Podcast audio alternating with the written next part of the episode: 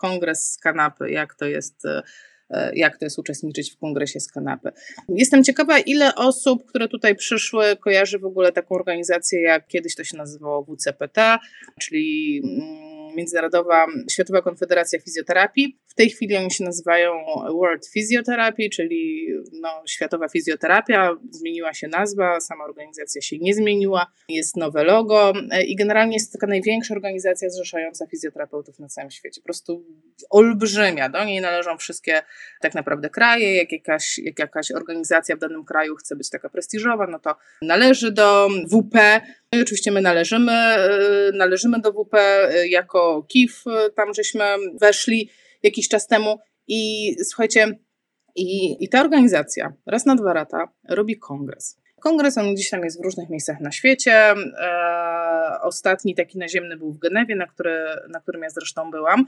Ja tam pojechałam wtedy do pracy, więc muszę Wam powiedzieć, że ja nie miałam takich oczekiwań co do tego kongresu, że że tam nie wiadomo ile się nauczę, że nie wiadomo co tam zobaczę, bo po prostu no ja tam byłam w pracy, więc nie mogłam powiedzieć, że a ja teraz będę sobie chodziła i tam oglądała coś na kongresie, bo po prostu były inne obowiązki. Ale pomimo tego, że ja w tej pracy byłam, to tak dużo osób się przewijało przez polskie stoisku, tak... Um, tak, e, atmosfera, która była na tym kongresie, była tak niesamowicie pozytywnie zaraźliwa, że już samo, samo bycie tam było niesamowitym prze, przeżyciem. Muszę powiedzieć, że mnie przerosło po prostu ta, ta ekscytacja, te dobre wrażenia e, przerosły absolutnie moje oczekiwania. Finalnie okazało się, że mogłam się wyrwać e, i na paru wykładach być. Słuchajcie, no one były po prostu super. One było super, zresztą kto pamięta, jak jesteście długo ze mną, to było dwa lata temu, to ja o tych wykładach opowiadałam tutaj w czasie live'ów, dużo rzeczy przekazywałam później dalej tutaj w Polsce z tego kongresu i no, po prostu to było niesamowite, po prostu niesamowite. E, z tym, że taki kongres to jest po prostu niesamowite przedsięwzięcie, no bo trzeba pojechać, trzeba znaleźć sobie jakieś miejsce zamieszkania w tym czasie, kiedy on jest. Zazwyczaj to jest gdzieś daleko. Akurat Genewa nie była daleko, tak? Ale no nie wiem, następny będzie w Tokio, w Cape Town e, był taki kongres. To jest po prostu taka bardzo duża, bardzo duża inicjatywa, żeby się na to wybrać. E, więc byłam ciekawa, jak oni to ogarną, jeżeli ta formuła będzie po prostu formułą online, bo w tym roku on się, on miał być w ogóle w Dubaju. W tym roku miał być w Dubaju, no ale wiadomo, COVID i po prostu się nie odbył. Więc był e, znaczy był pomysł. Po prostu organizatorzy zdecydowali, że on będzie online. I co wam chciałam powiedzieć, e, na takim kongresie bardzo ważnym aspektem jest nie tylko to, jaka tam jest wiedza podana, tylko jeszcze kto tą wiedzę podaje, kto to jest i czy można go spotkać. Ja na przykład będąc w Genewie po prostu polowałam, naprawdę polowałam, e, śledziłam i próbowałam się za wszelką cenę dostać do profesora O'Sullivana, bo bardzo mi zależało, żeby nawiązać z nim kontakt. Bardzo chciałam się przedstawić, bardzo chciałam, no nie ukrywam, po prostu poprosić go o to, żeby zgodził się wystąpić dla, dla polskich fizjoterapeutów i no jak e, pewnie część osób e, wie, to się udało. Peter Sullivan udzielił wywiadu, jest u mnie na kanale, także możecie go oglądać, jest przetłumaczony na język polski i to między innymi była zasługa właśnie tego kongresu. To było to, że ja tam byłam i że po prostu spotkałam go twarzą w twarz i, i miałam to szczęście, miałam tę odwagę, żeby, e, żeby po prostu, no, no poprosić o to, tak? Bo to też nie było takie, no nie jest to łatwe, tak wam powiem. No i teraz, jak było w tym roku?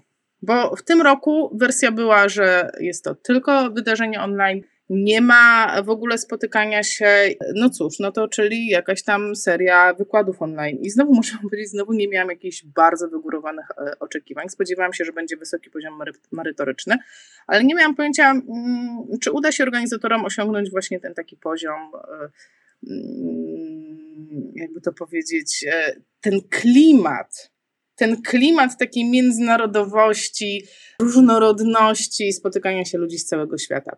I już Wam mówię, jak oni to zrobili. E, udostępnili wszystkim uczestnikom taką platformę. Ja Wam pokażę, jak ta platforma od środka wygląda. To jest coś takiego, gdzie można było sobie różne rzeczy e, w, włączać i wyłączać. I tak naprawdę najważniejszą z tych rzeczy był planer sesji, czyli taka rozpiska, co będzie się działo konkretnie każdego dnia. E, ja zdecydowanie bardziej wolę papierowe wersje, więc ja sobie to po prostu wydrukowałam. Widzicie, na każdy dzień miałam wydrukowaną taką planszę z rozkładem jazdy danego dnia. Jak się przyjrzycie na taką planszę, to zobaczycie, że tu są godziny i w każdej godzinie dzieje się kilka różnych rzeczy. Zobaczcie, tych sesji jest ile? Sześć. Sześć kanałów. Na sześciu kanałach jednocześnie były wykłady. E, I normalnie na konferencji to jest tak, że to jest dokładnie w ten sam sposób zrobione. Jak jest duża konferencja, to wchodzi się na tą konferencję, jest mnóstwo małych sal wykładowych i musisz wybrać. I nie ma czegoś takiego, że o kurde, dwie koło siebie są, nie wiem, którą, jakby nie pójdę na obie. Nie ma takiej możliwości, no bo to jest live, prawda? Trzeba pójść, odsiedzieć i wyjść. A tutaj było no, to o tyle fajne, że te sesje potem są udostępnione i można je oglądać jeszcze przez trzy miesiące, więc oczywiście ja zamierzam to zrobić. Jak widzicie, ja mam sobie, ja mam pozaznaczone kółeczkami, które były dla mnie takie najciekawsze, nawet sobie strzałkami zaznaczałam, czy chcę być na tej, czy na tamtej. E, I e, jaki był priorytet, słuchajcie? Mm, taki, że część z tych sesji, te pod szósteczką, one były nienagrywane. Czyli oprócz tego, że były normalne wykłady, to były tak zwane sesje networkingowe, które polegały na tym, że spotykała się grupa ludzi, można tam było po prostu sobie pójść na taką sesję. I ona polegała na rozmowie, czyli, e, czyli to też było takie szokujące, znaczy szokujące, takie zaskakujące w pewnym momencie e, pierwszego dnia. Ja myślałam, że taki networking, no to, że nie wiem, albo będziemy coś pisać, może się połączymy w jakiś sposób głosowo, ale tak no, generalnie nie spodziewałam się nie wiadomo jakiej technologii. A okazało się, że to były normalne spotkania przez, e, przez Zoom, normalne spotkania po prostu w grupach, wszyscy byli widoczni, wszyscy mogli się wypowiedzieć. E, I to było absolutnie niesamowite. Więc e, ponieważ mnie bardzo zależało na nawiązywaniu kontaktów, na spotykaniu tych ludzi, na tej atmosferze, na dowiedzeniu się temu, e, o tym, co, co tam na świecie, to ja uczestniczyłam w dużej mierze w tych sesjach networkingowych, co niestety wykluczało mnie z oglądania wykładów na żywo, chociaż te wykłady tak nie do końca były na żywo, ale o tym zaraz Wam powiem. Te sesje networkingowe były absolutnie super, bo muszę Wam powiedzieć, nie, nie mam pojęcia, nie mam, nie dotarłam do takich danych, akupunktura nie w kółeczku, nie, akupunktura, nie byłam na akupunkturze, to nie jest mój obszar zainteresowania. Ale chodziłam na te sesje networkingowe i wykluczało mnie to z bycia na normalnych wykładach, ale e, za to, co się działo na tych sesjach networkingowych, co tam było takiego absolutnie super. E, nie wiem, ile osób uczestniczyło w całym kongresie. Przypuszczam, że tysiące, po prostu tysiące osób, no nie wiem, no strzelam, że na pewno kilka tysięcy, jak nie duże kilka tysięcy no to na sesjach networkingowych było 50, może 60, czyli to tak były e, małe grupy i w dodatku te grupy były dzielone jeszcze na takie w ogóle zupełnie malutkie grupy, 5-6 osób. I wyglądało to tak, że spotkaliśmy się, ten organizator mówił coś tam, tam wszyscy sobie machali, jakieś takie, te, takie klimaty, po czym e, automatycznie wszystkich rozdzielało do właśnie tych malutkich pokoi i spotkaliśmy się w, e, po pięć osób, po, po sześć osób w tych pokoikach i rozmawialiśmy na dany temat. Tam były zadane tematy. Ja oczywiście tutaj postawiłam na neurologię, ale nie tylko, bo byłam też na sesji z terapii manualnej, co było bardzo ciekawe. Też tam część rzeczy pewnie Wam opowiem. I to był hit, słuchajcie, bo na te sesje networkingowe chodziło tak mało osób, że bardzo łatwo było spotkać takie osoby, takie osoby wow, takie, takie po prostu niesamowite. Na przykład ja trzy razy, słuchajcie, trzy razy na jednym kongresie, na jednej sesji takiej właśnie pięcioosobowej byłam z Elaine Loneman, która jest, uwaga, prezydentką Amerykańskiej Akademii Ortopedycznej, Manualnej Fizjoterapii. Także po prostu wow, byłam na sesji panią prezydent Europejskiego Regionu WP, byłam no, naprawdę po prostu co i róż trafiłam na takich ludzi, wow, co było no, niesamowite móc usiąść twarzą w twarz z taką osobą i zaczerpnąć od niej wiedzę. Oni bardzo chętnie dzielą się wiedzą, bardzo chętnie opowiadają o sobie, bardzo chętnie opowiadają o tym, e, jak pewne rzeczy czy problemy rozwiązują. I to było takie piękne, że można było po prostu ta, ta, taki zwykły, można powiedzieć, szary fizjoterapeuta trafiał do po prostu do szczytu szczytów, jeśli chodzi o fizjoterapię na świecie, więc to było coś absolutnie urzekającego. Jeśli e, takie klimaty Was kręcą, to serdecznie zachęcam, żeby e, na konferencjach polować na takie, e, na takie właśnie sesje. I to był ten właśnie networking. To skutkowało tym, że sobie wymienialiśmy się potem mailami. Jak ktoś miał ochotę, no to utrzymuje dalej kontakt i tak dalej. No a druga rzecz, te sesje wszystkie, te, które tutaj są dobrze patrzę po tej stronie, tak, dobrze patrzę te, to były wszystkie takie, można powiedzieć, wykłady, takie klasyczne wykłady i to wyglądało tak, że znowu spotkanie było na żywo e, i był jakiś tam wstęp, ci prowadzący rozmawiali ze sobą, zazwyczaj było ich kilkoro, ale potem już były puszczane na wykłady, które były nagrane wcześniej. W związku z tym, słuchajcie, no ma to swoje plusy i minusy. E, plusy są takie, no, że te wykłady są takie idealne, że są takie dopieszczone, wymuskane, no bo wiadomo, że ta osoba to wcześniej nagrała, że przygotowała to sobie e, tak, e, przypuszczam, że nagrywała dotąd, aż było dobrze. I to są takie na pewno plusy, a minusy są takie, że to jest wszystko tak dobrze i tak idealnie zrobione, że um, ja to lubię, jak coś się dzieje, nie? Jak coś, nie wiem, ktoś się pomyli, ktoś się potknie, e, e, jakiś żarcik e, poleci, widownia się śmieje, jest interakcja, no ale wiadomo, że to było nie do odtworzenia na, kongre na kongresie, który jest online, więc no też no jakby rozumiem specyfikę sytuacji. To co, to, co jest w, w ogóle w zeszłym, nie w zeszłym roku, tylko dwa lata temu, jak byłam na tych wykładach i w tym roku po prostu absolutnie, absolutnie potwierdza się, to każdy wykład jest szykowany, przynajmniej te, na których ja byłam, mówię, że nie byłam jeszcze na wszystkich, mówię Wam uczciwie, bo to w sumie dopiero wczoraj się skończyło, że e, to są tak dobrze przygotowane wykłady, że praktycznie każdy slajd jest napakowany wiedzą i każdy slajd jest podpisany, skąd się ta wiedza wzięła. Więc e, trzeba być maksymalnie skupionym i moja obserwacja jest taka, że znacznie łatwiej jest się skupić na czymś takim, kiedy jest się na żywo, czyli po prostu wchodzisz do tej sali, e, musisz sobie znaleźć jakieś miejsce. W każdej sali to miejsce jest troszeczkę inne, tak? Mi się zdarzyło na bardzo obleganych sesjach być, e, siedzieć na podłodze, e, a tutaj no po prostu cały czas siedzisz na tej swojej kanapie i jak te nagrania są takie idealne, a są fajne, no to po prostu w tym momencie zaczyna to być męczące. Zaczyna to być męczące w taki sposób, że po prostu człowiek usypia, no bo nie ma tego, nie ma tego takiego mm, podekscytowania, że jestem gdzieś. E, niemniej wykłady e, były naprawdę niesamowite i parę z nich e, postaram się Wam przybliżyć. Wybrałam takie, wybrałam trzy, które pomyślałam, że będą interesujące dla dużej ilości osób. I o dziwo, słuchajcie, żaden z nich nie jest z neurologii, to jest hit. Po prostu wszystkie, e, wszystkie trzy, które Wam wybrałam, to są, mm, no, można powiedzieć, praca z pacjentem z problemami mięśniowo-szkieletowymi, jak to się tak mówi, MSK. Więc pierwszy wykład, który zrobił na mnie po prostu Puh, niesamowite wrażenie. To, było, to był totalny sztos. To były modele interwencji w bólach pochodzenia mięśniowo-szkieletowego. I o co chodzi, bo to tak wszystko ładnie brzmi. Chodzi o to, że możemy podchodzić do pacjenta z jakimś problemem na różne sposoby. Możemy, nie wiem, e, możemy zaordynować mu terapię indywidualną, możemy go wrzucić w zajęcia grupowe, możemy go, e, możemy w ogóle dać mu po prostu pracę domową i powiedzieć, słuchaj, robisz to, to i to, na zajęciach po prostu sam, ze sobą, w domu pracujesz, tylko od czasu do czasu się meldujesz u mnie. E, można to robić za pomocą telerehabilitacji. No i teraz e, celem tego wykładu było zebranie obecnej wiedzy naukowej na temat skuteczności różnych form właśnie tych interwencji u pacjentów takich no mięśniowo-szkieletowych, tak, czyli po prostu tak po naszemu, po staremu powiedzmy ortopedycznych. I w pierwszym, w pierwszym jakby rzucie porównywano zajęcia grupowe do zajęć indywidualnych. Jaka jest skuteczność zajęć grupowych do skuteczności e, zajęć indywidualnych? I tutaj muszę Wam powiedzieć, że mm, nie, znaczy niestety, stety, niestety, ja Wam pokażę skąd to się wzięło, żeby nie było, że ja sobie to wymyślam. Tutaj macie źródełko tego, e, tego badania, można sobie zrobić screena e, lub potem sobie to sprawdzić, odnaleźć, mm, żeby, żeby wiedzieć, słuchajcie, bo to każdy slajd, każdy wykład tak wyglądał. Tam nie było że ktoś wchodził i mówił, no tak, no bo ja uważam, że grupowe to są lepsze niż indywidualne, bądź na odwrót.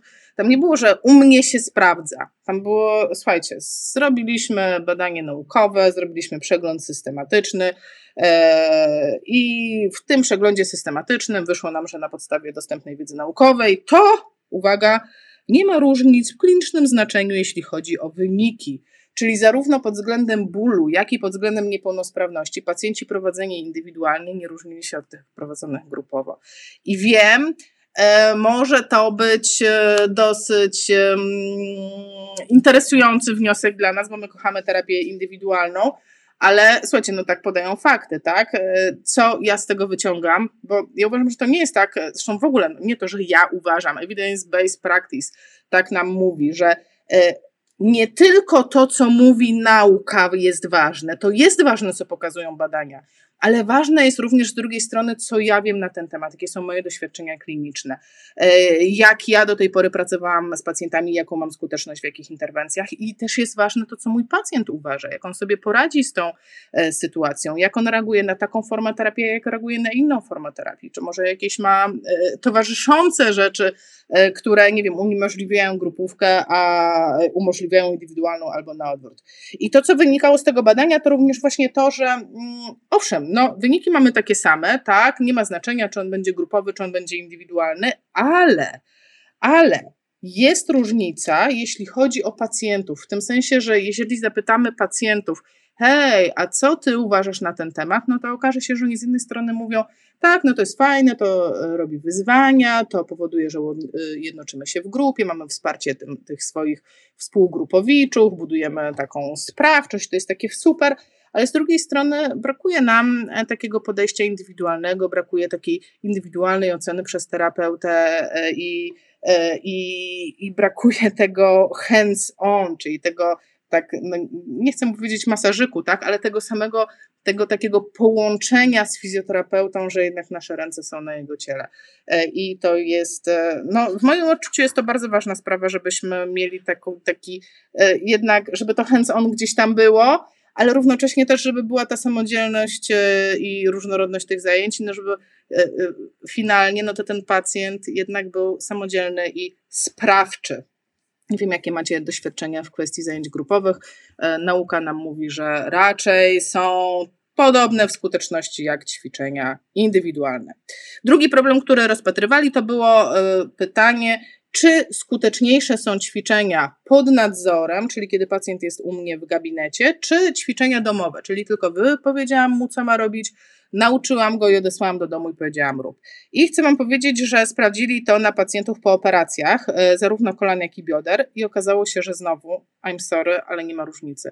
Czyli, że taką samą skuteczność miały te ćwiczenia, kiedy e, pacjent był w gabinecie i robił to, co terapeuta sobie zalecił, jak i to, co e, po prostu zlecił, a pacjent wykonywał sam. Biorę karteczkę, bo chcę Wam napisać, e, chcę Wam napisać, kto to zbadał. Hansen 2019. O, jak ktoś potrzebuje sobie sprawdzić, co tam, jak tam, skąd to się wzięło.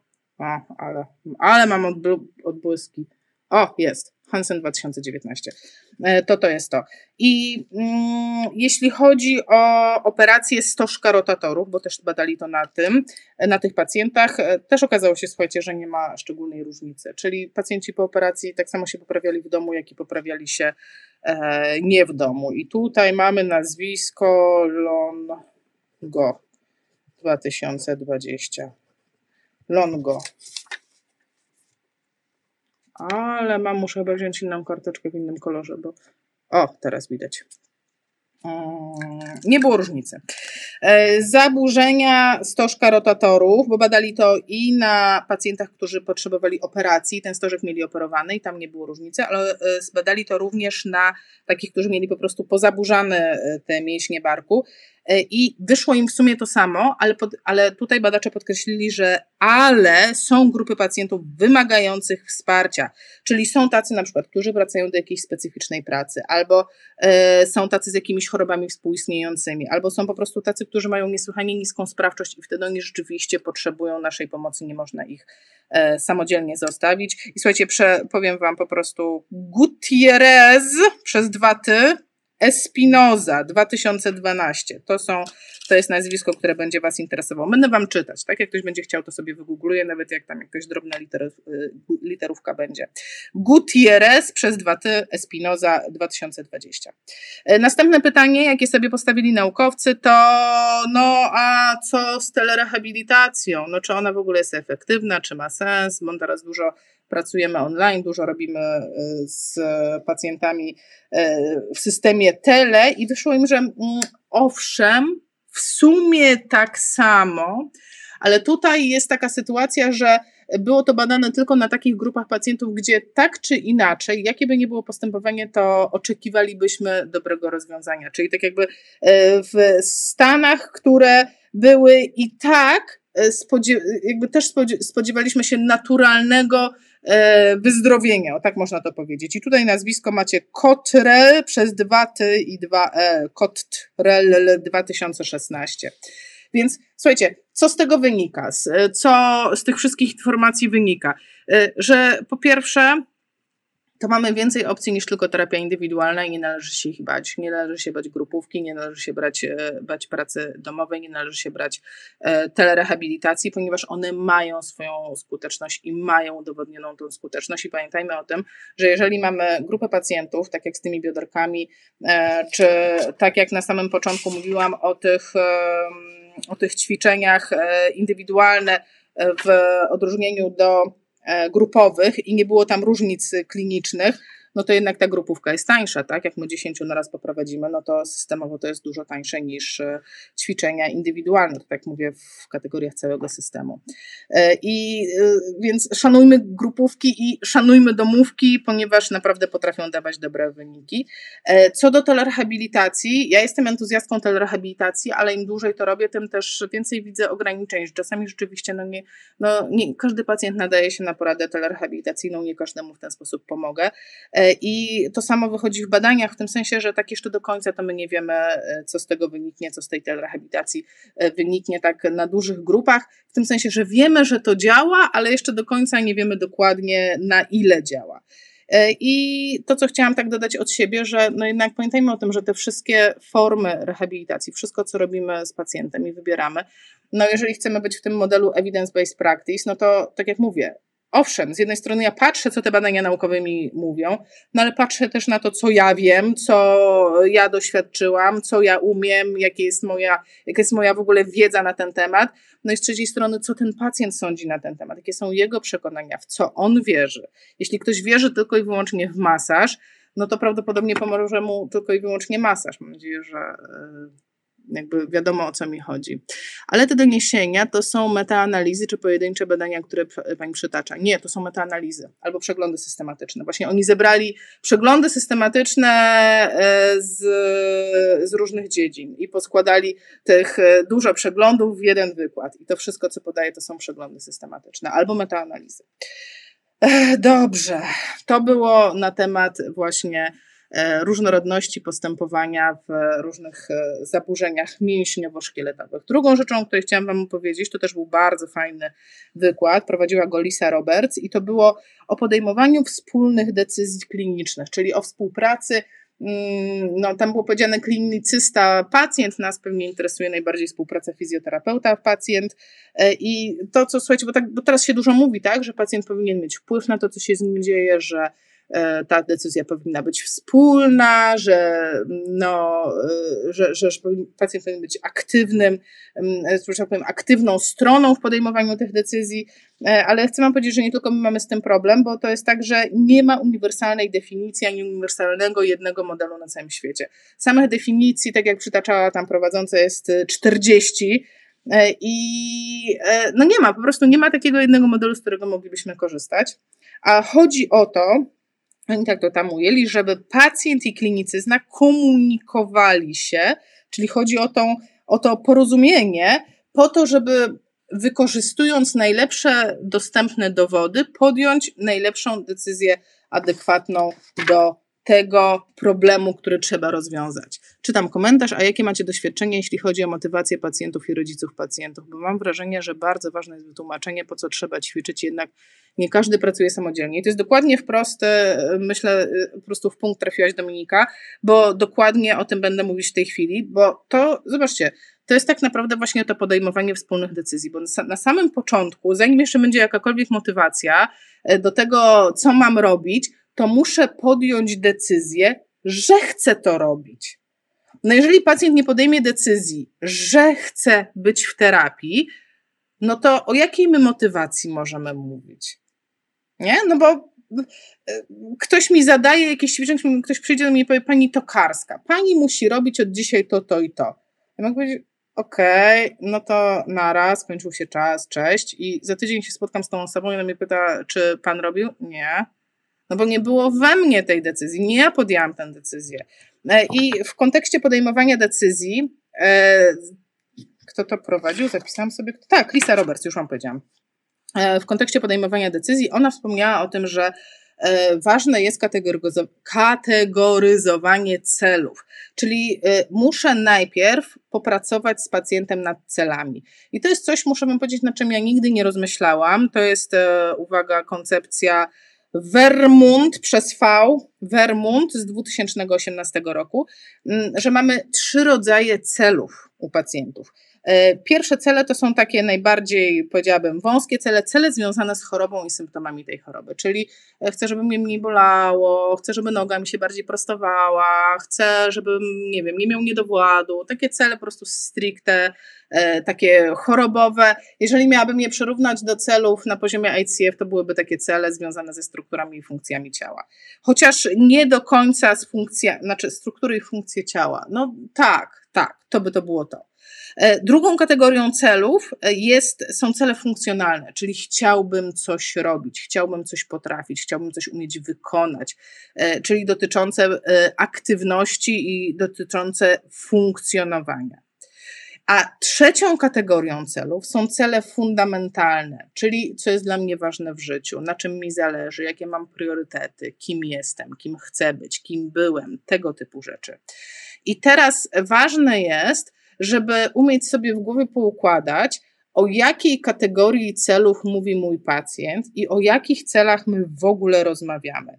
Czyli jeżeli będę rozmawiać z pacjentem, to dość istotne jest omówić właśnie cele na tych trzech poziomach. A zobaczcie, że najczęściej to pacjenci zgłaszają nam te najwęższe cele, czyli cele związane z chorobą. No nie chcę, żeby mnie bolało. No dobra, a jak cię nie będzie bolało, to co będziesz mógł robić? No będę mógł, nie wiem, kucać bez bólu. Ale co to dla ciebie znaczy to kłócenie bez bólu? Po co ono ci jest potrzebne? Co będziesz robił? No jak to? Co? Będę wreszcie tam, nie wiem, sadził kwiatki na grządce, bo jest kwiecień i już trzeba tam, nie wiem, bratki zasadzić. To jest coś w tym rodzaju, że musimy ustalić, o co nam ogólnie chodzi, co my będziemy z tym pacjentem realizować.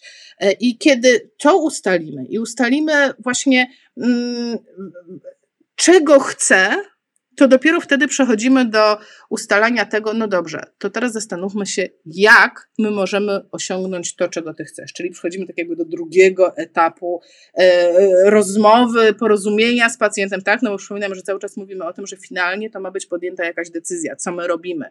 Więc najpierw e, ustalamy, co byśmy chcieli, a teraz ustalamy, a jakie my mamy drogi, żeby dojść do tego, co byśmy chcieli. I znowu zobaczcie, że jak mamy trzy poziomy, no to mamy trzy poziomy też dróg dochodzenia do tych celów i może być tak, że jedna droga wyklucza drugą, że na przykład poprawię pacjenta na poziomie funkcjonalnym, ale pogorszę go na poziomie tym e, struktur ciała, tak, na tej, w tej chorobie.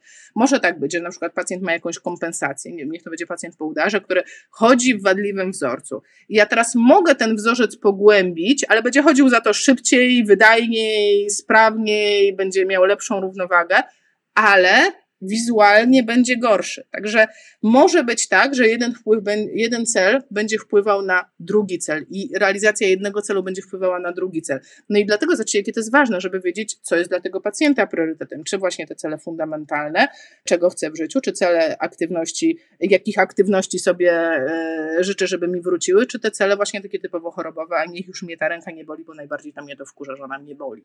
I tutaj jest taka przestrzeń na to, żeby przeorganizować teraz e, kolejność, przeorganizować to, w jakie, jak te cele, jak ta realizacja celów e, będzie wyglądała. Bo następne, co trzeba zdecydować, no to co realizujemy w pierwszej kolejności, tak? No bo skoro już wiem, co jest dla niego najważniejsze, no to to będzie wychodziło na pierwszy plan i to będę realizować na początku, ale może się zdarzyć, że będzie to wpływać na inne cele. Więc dopiero teraz przechodzę tak naprawdę do tego, właśnie do tej takiej decyzyjności, to co się będzie działo, to co my w ogóle będziemy robić. I zobaczcie, że tak naprawdę ten proces jest dosyć długi i ten proces, uwaga, uwaga, on jest mierzalny. I to jest w ogóle hit, też Wam chciałam pokazać, e, że jest taka praca. Mm, I polecam sobie zrobić screena, sobie sprawdzić to, dlatego że tam są, w tej pracy są umieszczone takie konkretne narzędzia, z jakich można skorzystać, żeby dowiedzieć się, tam są po prostu takie ankietowe, e, ankietowe pytania, e, z których możemy dowiedzieć się, czy my, jako fizjoterapeuci, we właściwy sposób e, omawiamy z pacjentami ich sytuację, tak żeby ten pacjent był w stanie zrealizować swoje cele. Czy podążamy tą ścieżką właśnie wyznaczania celów, potem wyznaczania sposobów na dojście do tych celów, potem priorytetyzacji, czyli który cel będzie pierwszy, który drugi, jak to będzie wpływało jedno na drugie. E, I tam jest też o narzędziach, jak pacjent może oceniać, co jest dla niego ważne, a co jest dla niego mniej ważne. Także bardzo fajna sprawa. E, I generalnie muszę powiedzieć, że nigdy tak bardzo wnikliwie nie rozpatrywałam tego ustalania celów z pacjentami i mnie to dużo w głowie poukładało, zwłaszcza w takiej kwestii, że ja ciągle oczekiwałam, że pacjenci mi powiedzą, tak, pani, ja no tak marzę o tym, żeby znowu biegać e, porankiem we mgle i tam, nie wiem, łapać motyle, e, a słyszałam, nie, no już mnie, niech już mnie ta noga nie boli, niech już mnie ta noga nie boli, bo mnie to wkurza. I jak sobie to układam w głowie, okej, okay, ja, ja pytałam o inną kategorię celów, e, pacjent mówił o innej kategorii celów, co nie znaczy, że nie możemy się dogadać, jeśli go troszeczkę naprowadzić. I tak jak Wam pokazywałam, to narzędzie to option, tam jest taka skala, w której można sobie właśnie sprawdzić, jak wy te cele realizujecie. E, I to było zrobione badanie na, generalnie na klinicystach. Słuchajcie, wyszło, że średnia realizacji właśnie tego, tej wspólnej decyzyjności to jest 24%, e, gdzie taką akceptowalną i taką w ogóle taką super to jest 60%. Jestem ciekawa, czy ktoś podejmie e, próbę, zrobi sobie ten test i sprawdzi, czy udaje się 60% osiągnąć jeśli chodzi o realizację celów. Patrzę, co piszecie. Mm, wszystko zależy od schorzenia, bo jest pacjent bólowy, jak i osoba po udarze, która marzy na oddziale, by iść do. No tak, oczywiście, że tak. Oczywiście, że tak jest, wszystko zależy, dlatego właśnie, no jakie to jest szerokie, jakie, jakie to jest szerokie po prostu narzędzie. Dobrze, e, trzecia rzecz, którą chciałam Wam pokazać, e, którą chciałam Wam, z którą się chciałam z Wami podzielić, bo to był po prostu hit i to nie był wykład, to była właśnie sesja networkingowa. I to była sesja networkingowa z terapii manualnej i ona była, przecież mnie skłamała, albo pierwszego, albo drugiego dnia. Generalnie ja tam poszłam, to było pierwszego dnia. Tak, to było pierwszego dnia, także w ogóle wszystko było na świeżo, jeszcze kompletnie niedoświadczona byłam w tych networkingach, ale e, chciałam pójść na sesję terapii manualnej, głównie dlatego, słuchajcie, że ja się nie znam na manualnej. E, ja nie mam żadnego kursu z manualnej zrobionej. Mam podstawy Kaltenborna, dlatego że było to na studiach, więc tyle, tyle ile mnie nauczono na studiach, tyle wiem. Zresztą mnie, ja dużo miałam na studiach terapii manualnej, także też nie mogę powiedzieć, że absolutnie nie wiem o co chodzi w terapii manualnej. To tak nie jest. No ale nie skończyłam żadnego kursu, nie mam żadnego tytułu terapeuty manualnego, więc po prostu poszłam, żeby się czegoś dowiedzieć. E, I to była sesja prowadzona przez IFOMPT, czyli przez Stowarzyszenie Terapii Manualnej, też takie ogólnoświatowe. E, I oni, słuchajcie, wydali, wydali takie świeżutkie zalecenia. Patrzę, e, patrzę, jak one się nazywają, ale nie mam jej nazwy, ale chciałam Wam wkleić, mm, wkleić linki do nich, bo to jest super sprawa. Wkleję Wam linki, żebyście sobie mogli je pobrać. One są za totalną darmożkę. Już wklejam w komentarz jeden link już Wam wkleję w komentarzu drugi link, bo oni te dwie rzeczy wydali. E, I to są obie rzeczy, które dotyczą e, odcinka szyjnego i generalnie dotyczą czerwonych flag. E, I to jest hit, ponieważ z jednej strony są czerwone flagi w potencjalnie poważnych patologiach, a drugie to jest badanie odcinka szyjnego pod kątem potencjalnych patologii mm, naczyń. I i uwaga, sesja networkingowa polegała na tym, że my mieliśmy dyskutować na temat tych zaleceń. Mieliśmy e, mówić, co nam się podoba, co nam się nie podoba, E, co jest przydatne w pracy klinicznej, e, z czym mamy problemy i tak dalej. No niestety okazało się, że większość osób na sali po prostu tych zaleceń nie przeczytała. I oczywiście ja byłam w tej grupie, w ogóle nie miałam pojęcia, że one są, dlatego Wam linkuję, bo to jest bardzo fajna sprawa i warto sobie to ściągnąć i warto to sobie przeczytać. I no generalnie ten networking nie wyszedł jakoś super, no, ale na przykład dla mnie jest taka korzyść, że właśnie mam te dwa dokumenty i mogę je sobie przeczytać i mogę poszerzyć swoją wiedzę o najnowszą wiedzę z czerwonych flag e, i tak dalej. Ale słuchajcie, wiecie, co się dowiedziałam na przykład w czasie tej sesji? To jest właśnie taka niesamowita sprawa, którą można e, no, na tym kongresie po prostu odczuć, tak niesamowitą różnorodność na świecie. Było takie miejsce, gdzie można było wpisywać właśnie, jakie wy macie problemy, dlaczego wy nie używacie tych zaleceń? One są takie dobre, to czemu ich nie używacie? I ktoś na przykład tam wpisał, No, bo w naszym kraju y, mamy taki problem, że wielu terapeutów nie umie czytać. To było jakaś, z jakiegoś afrykańskiego kraju ktoś pisał. Y, I dla nas to jest po prostu trudne. Y, nie dość, że mamy barierę językową, bo one są po angielsku wydane, to jeszcze po prostu nasi terapeuci nie czytają, więc my byśmy na przykład bardzo skorzystali, gdyby to się pojawiło w postaci infografii. Dla nas by to było przydatne. I to daje taki, i to daje taką chwilę zatrzymania się człowiekowi. I tak kurczę, na świecie mogą być zupełnie inne problemy niż są u nas w Polsce. My tam, nie wiem, walczymy z NFZ-em, e, dyskutujemy między sobą, boksujemy się, czy ja mam pójść do szczepienia, czy mam nie pójść do szczepienia, czy ja mam pójść szczepić, czy to jest ok, że ja szczepię, czy to nie jest ok. Notabene, słuchajcie, pytałam się, gdzie tylko mogłam, pytałam się, czy, mm, czy na świecie fizjoterapeuci szczepią. E, I w Anglii tak, i o ile się dobrze dogadałam, od razu mówię, o ile się dobrze dogadałam, to na Filipinach niektórzy mają też takie prawo, ale tylko tacy, którzy są w klinice. Choć nie jestem do końca przekonana, czy ten człowiek, który mi odpowiadał, to zrozumiał, czy na pewno odpowiada na to, że e, nie się szczepić, tylko kogoś szczepić. No ale okej. Okay. Więc e, jest to absolutny ewenement, że my coś takiego dostaniemy. Ale zobaczcie, my, się, my, my możemy teraz powiedzieć dyskusję, czy to jest dobrze, czy to jest niedobrze. A tutaj są kraje, gdzie terapeuta ma problem, żeby przeczytać e, zalecenia. E, zresztą też daleko nie trzeba szukać. Zobaczcie, na przykład rozmawiałam wielokrotnie z terapeutami z Ukrainy. Oni mają taki kłopot, że nie mają w swoim języku książek do fizjoterapii. Muszą się uczyć albo z rosyjskich, albo z jakichś innych, albo z polskich. No, kto tam, kto tam czym czyta w ten sposób, ale swoich nie mają po prostu po ukraińsku. I to daje taką, e, taką słuchajcie, taką pokorę. Taką pokorę, a z drugiej strony wdzięczność do tego, co my mamy. ja wiem, że to, co my mamy, może nie jest idealne i że mamy dużo problemów, ale w porównaniu do tego, co ma świat, co ma e, no, bardzo dużo państw na świecie, takich problemów naprawdę podstawowych, na zasadzie, że ich zawód jeszcze nie istnieje. Na przykład na Filipinach e, terapeuta z Filipin mówił, że u nich w ogóle fizjoterapia nie jest refundowana przez, e, przez system, w ogóle jest tylko i wyłącznie sektor prywatny.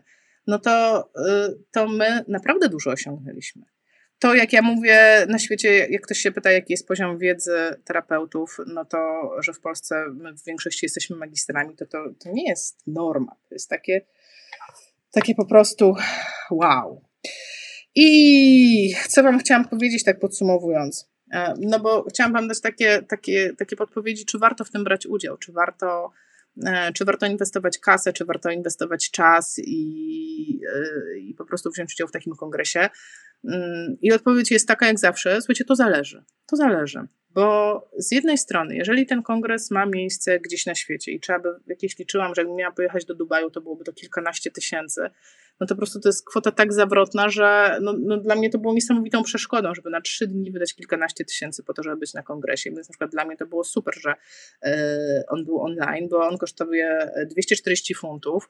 Y, finalnie to się zamknęło gdzieś tam w kwocie około 1000 złotych i jak na trzydniową konferencję okolice tysiąca złotych to nie są pieniądze, które by, które po prostu ja uważam, że to są całkiem, znaczy całkiem akceptowalne, to są super akceptowalne pieniądze jak na taką wiedzę. E, I patrząc po poziomie wykładów, jaki mm, prezentują tam nauczyciele, no on jest naprawdę wysoki. To jest tak, jak Wam pokazałam, tak jak e, tutaj mieliście, że tak naprawdę do każdej informacji jest pyk, nazwisko, skąd się to wzięło, kto to zbadał. E, oczywiście to jest dużo bardziej rozbudowane, na ilu pacjentach, po prostu jest taki, takie mięso, to jest czyste, żywe mięso podawane godzina za godziną, e, wykład za wykładem. Także tutaj bardzo polecam. Niemniej trzeba powiedzieć sobie jasno, żeby w tym wziąć udział, trzeba dobrze mówić po angielsku. I tutaj już nie ma lipy, nie ma, że troszkę mówisz po angielsku, musisz po prostu płynnie mówić po angielsku. Już abstrahując od tych sesji networkingowych, w których nie trzeba brać udziału, tak? Ktoś jest freakiem, no to bierze, ktoś e, nie ma ochoty, to po prostu nie bierze, ale te wykłady tak po prostu trzeba zrozumieć. I tam niby było taka opcja, że w momencie, kiedy to leciało, kiedy to było live, to to niby było tłumaczone. Ale słuchajcie, ja sobie raz włączyłam to tłumaczenie i ono nie było doskonałe ono nie było super. Ono się otworzyło w, w, drugim oknie, więc żeby czytać tłumaczenie, to nie mogłam patrzeć na wykład, więc nie widziałam slajdów. W dodatku pojawiało się z opóźnieniem. Słyszałam, że prowadzący mówi co innego, a na napisach było w ogóle jakaś zupełnie inna część tego wykładu. Więc przynajmniej ten kawałeczek, który ja otworzyłam, to zaraz zamknęłam, więc nie mam bardzo dużego doświadczenia. Może w innych wykładach to było lepiej, może nie wiem, może akurat tak nie trafiłam. No, to, co ja trafiłam, to generalnie nie działało dobrze, więc nadal będę się upierać przy tym, że trzeba znać język. No, sorry, po prostu trzeba mówić po angielsku. Ale jeżeli ktoś mówi po angielsku, jeżeli ktoś e, lubi taką wiedzę, taką po prostu, taką, taką czyste, żywe mięso, bez e, tam owijania w jakiejś opowieści, absolutnie jest to miejsce dla Was. E, tym bardziej, że ta wiedza jest naprawdę taka świeżynkowa, takie rzeczy właśnie 2020. E, zresztą ja pamiętam wtedy na tym kongresie w 2018 było dokładnie tak samo. To było takie wrażenie, że to jest wszystko takie po prostu świeża część badań, jeszcze nawet nie opublikowana. Dopiero e, są w trakcie publikacji, czy za chwilę będą opublikowane, a już na tej konferencji się dzielą. Więc, więc uważam, że cena jest świetna jak się mówi po angielsku, to super. To, co ostrzegam, to od razu ostrzegam, jak ktoś ma pomysł, żeby kupić e, jedno, jeden dostęp na kilka osób, to się to się może nie sprawdzić. Ponieważ za każdym razem, kiedy wchodzicie, nawet próbujecie otworzyć drugą, e, drugą kartę w komputerze i załóżmy równocześnie być na jakimś wykładzie i równocześnie klikać sobie, sprawdzić, co tam jest e, następnego, E, to wywala was z jednej karty. Po prostu jest absolutnie rzeczywiście tak to jakoś zorganizowane, że jeden dostęp, jeden komputer, jeden dostęp i na tym komputerze jedna karta i jeden dostęp, więc e, polecam wam e, jeżeli się, bo to można kupić sobie, tak? Jak ktoś chce, to może sobie to dalej wykupić, to polecam wykupować sobie to jednak pojedynczo. No cóż wam mogę powiedzieć? Jak mówicie po angielsku, kurde, kupcie. No, no nie ma bata. Nie mam bata ja mam nadzieję, że następne kongresy będą organizowane zarówno w formie naziemnej, ale z możliwością właśnie wykupienia sobie takiego dostępu online, bo to tak niesamowicie poszerza dostępność, no po prostu likwiduje barierę cenową, co jest niesamowite i to podkreślało strasznie dużo osób. A dlaczego wam tak to reklamuję? Bo słuchajcie, ja tam w ogóle nie widziałam Polaków. Może pięć na krzyż, ale to byli moi koleżanki i koledzy, my się znamy. Więc come on, po prostu następnym razem tak bym chciała widzieć więcej Polaków. I tyle, moi drodzy. Dziękuję Wam za dzisiejszy wieczór. Mam nadzieję, że już nic nie cięło. Jeżeli macie jakiekolwiek pytania na temat tego, co się działo w WCPT, czy na temat innych wykładów, możecie mi wysyłać. No myślę, że nie jest to ostatni live, który zrobię w temacie World Fizjoterapii. Nawet mogę Wam troszeczkę uchylić Rąbka Tajemnicy. Za tydzień też będziemy o tym mówić. Będę miała gościa zacnego, więc y, ekspertkę od tematu World Fizjoterapii, także zapraszam Was serdecznie. A tymczasem do miłego